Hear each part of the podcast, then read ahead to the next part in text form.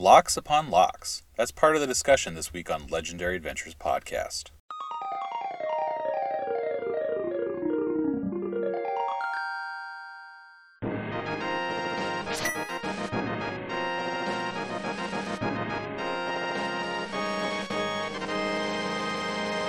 So far in A Link to the Past, we've managed to rescue five of the seven captured maidens. Our map has been helpful in locating them.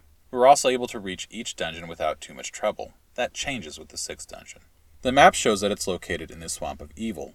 You'll recall in an earlier episode I mentioned a sign near the swamp that warns there's no way in or out, and that appears to be true from the Dark World. In the past, however, we've been able to get around these Dark World blocks by entering from the Light World. Here's the thing there's no location within the Desert of Mystery, the Light World equivalent of the Swamp of Evil, that Link can reach which allows him to access a Dark World portal. Link needs a new way of travel.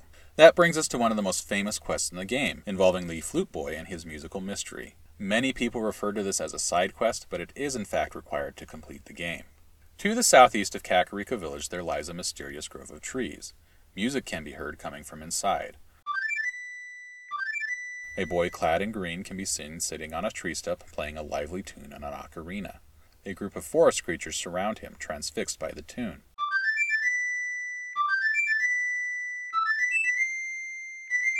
But try to draw close, and the animals will scatter, and the boy will disappear. In Kakariko Village, there is an old man dozing in the southern portion of the bar. When Link speaks to him, he mentions that his son really liked to play the flute, but his son went looking for the golden power and never returned. The man wonders where he is now. Traveling to the Dark World, Link will find a creature with a long nose in the equivalent location of the flute playing apparition. This creature explains that he was transformed to that shape after entering from the Light World. He confirms that he is indeed the missing flute boy. He says he buried his flute with some flower seeds in the Light World before leaving. He gives Link a shovel and requests the flute be recovered for him. Using the mirror, Link travels to the Light World and finds the flute in the northwestern corner of the grove. Back in the Dark World, the flute boy discovers he cannot play in his current shape. He asks Link to play for him.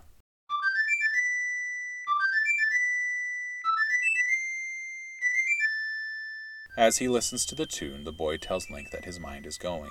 He transforms into a tree as Link plays, effectively dying. Just before the transformation, the flute boy asks Link to give the flute to his father in Kakariko. Traveling back to the light world and entering the bar, the boy's father perks up upon hearing the flute music. He asks Link how his son is and quickly realizes that he met a sad fate. The father asks Link to keep the flute and to play it for the bird in the village square. He's referring to the weathercock.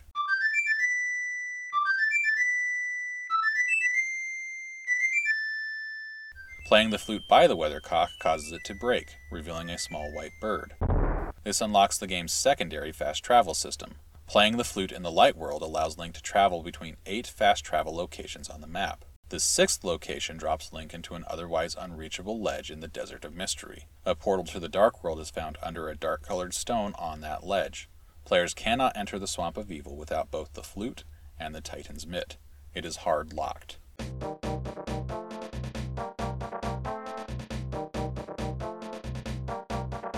Once in the swamp, however, players attempting to access Misery Mire will run into a second hard lock preventing them from entering.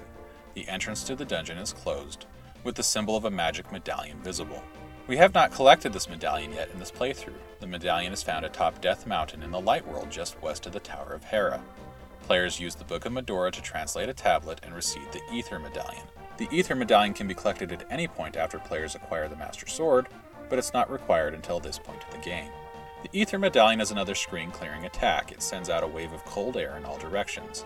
Many enemies will die upon being hit. Particularly tough enemies will freeze. The medallion can also be used to briefly reveal invisible paths. Before heading into the dungeon, I want to talk about a couple of side quests I knocked out during this portion of the game as well.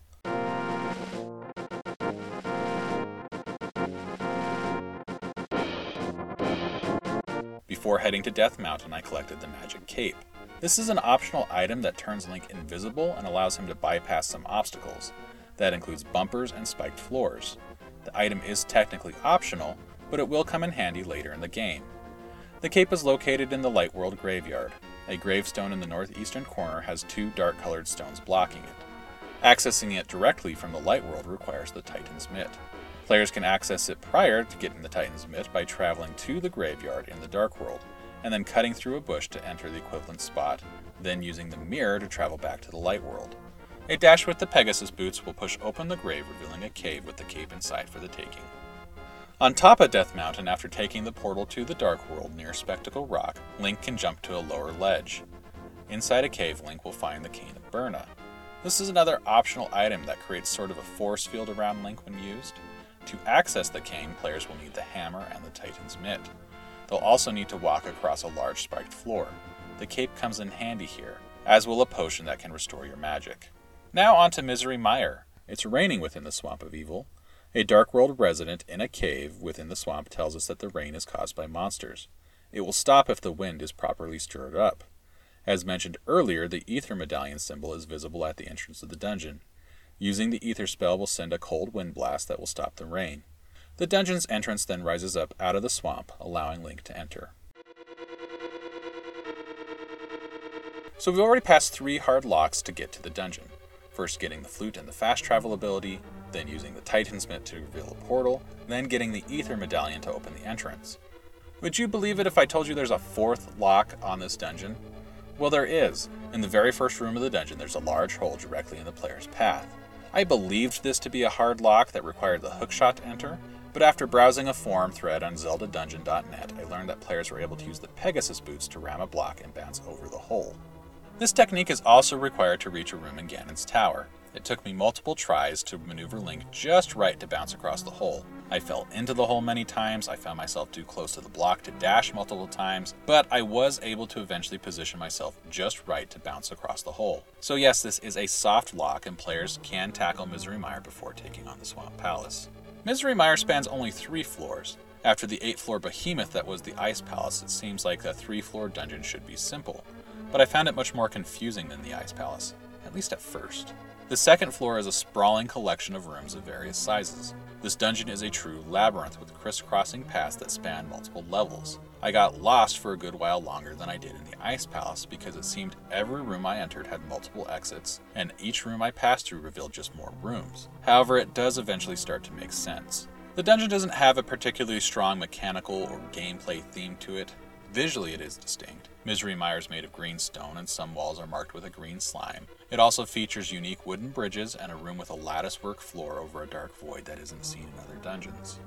Echoing the first game, the sixth dungeon introduces the Wizrobe enemies. We first see them in the second room. The following room serves as the central room of the dungeon. A lower level features a maze of pathways. Two open doors on the right lead to a room with the big chest. Players can only reach the chest by dashing over a bridge that collapses under their feet. However, we don't have the big key, so we head back out to that central room and we go to the lower level and work our way north. The next room has three exits. I first went through the north exit and I found a key at the end of the path. It was then to the east. A chest with a map is in a room to the south, but a crystal switch is needed to drop blue blocks obstructing the path. This switch is found by heading north until the path forces players west. The switch is in the northwestern corner of a large room split in half by a blue block obstruction. After dropping the blocks, I went south. A spiked floor blocks the way, but the cape allows us to pass with no issues. Alternatively, players can backtrack to get around this room, or simply take the damage. We can duck back into the central room to get a key before heading through a door to the southwest. Continuing west will reach a room with torches in each corner. Tiles on the floor rise up to attack the player. To the south, we'll find a staircase leading to the ground level floor. This section is really the biggest standout of the dungeon. There are three rooms. The first two rooms are mirror images of each other. Torches are located behind obstacles. The third room is very narrow. A hint tile reveals all four torches must be lit to open the path forward. In the first room, blocks can be moved to access the torches. In the second room, the fire rod can be used to light the torches from afar. Once all the torches are lit at once, the room shakes. Once the shaking stops, we find the third room has grown significantly. A hole is visible in the southeast corner. It's black, which usually indicates this is not a hole to fall into, but it's the only hole in the room, and the hint tile said this is the way forward. Dropping down the hole, we find the chest with the big key. Then it's back to the big chest room to race across the collapsing bridge and open it to get the item. It's the Cane of Somaria. The text tells us that the cane will be helpful if we make proper use of it. What a mysterious cane! In actuality, the cane makes blocks. We can use it to hold down switches. Blocks can then be struck with the cane to turn them into an attack. We'll find another use for the cane in the next dungeon as well. After getting the cane, it's time to head north, then to the lower level to pass through a big key door to reach the lowest level of the dungeon. In a dark room, the cane is needed to keep a switch pressed. A large room to the west has a crystal switch that needs to be hit from a distance, and then we head west again. A second crystal switch is hidden behind a cracked wall in order to continue west and then back up to basement floor 1. From there, it's just a short walk to the boss room. The boss of this dungeon is called Vitreous. It's a giant eye sitting in a pool of slime, with smaller softball sized eyes around it. The small eyes fly towards Link and must be destroyed. The large eye shoots lightning down the center of the screen. When all small eyes have been destroyed, the giant eye begins bouncing towards Link in an attempt to hit him. It takes several hits to defeat it, but once Vitreous falls, Link is awarded with a heart container and the sixth maiden is free.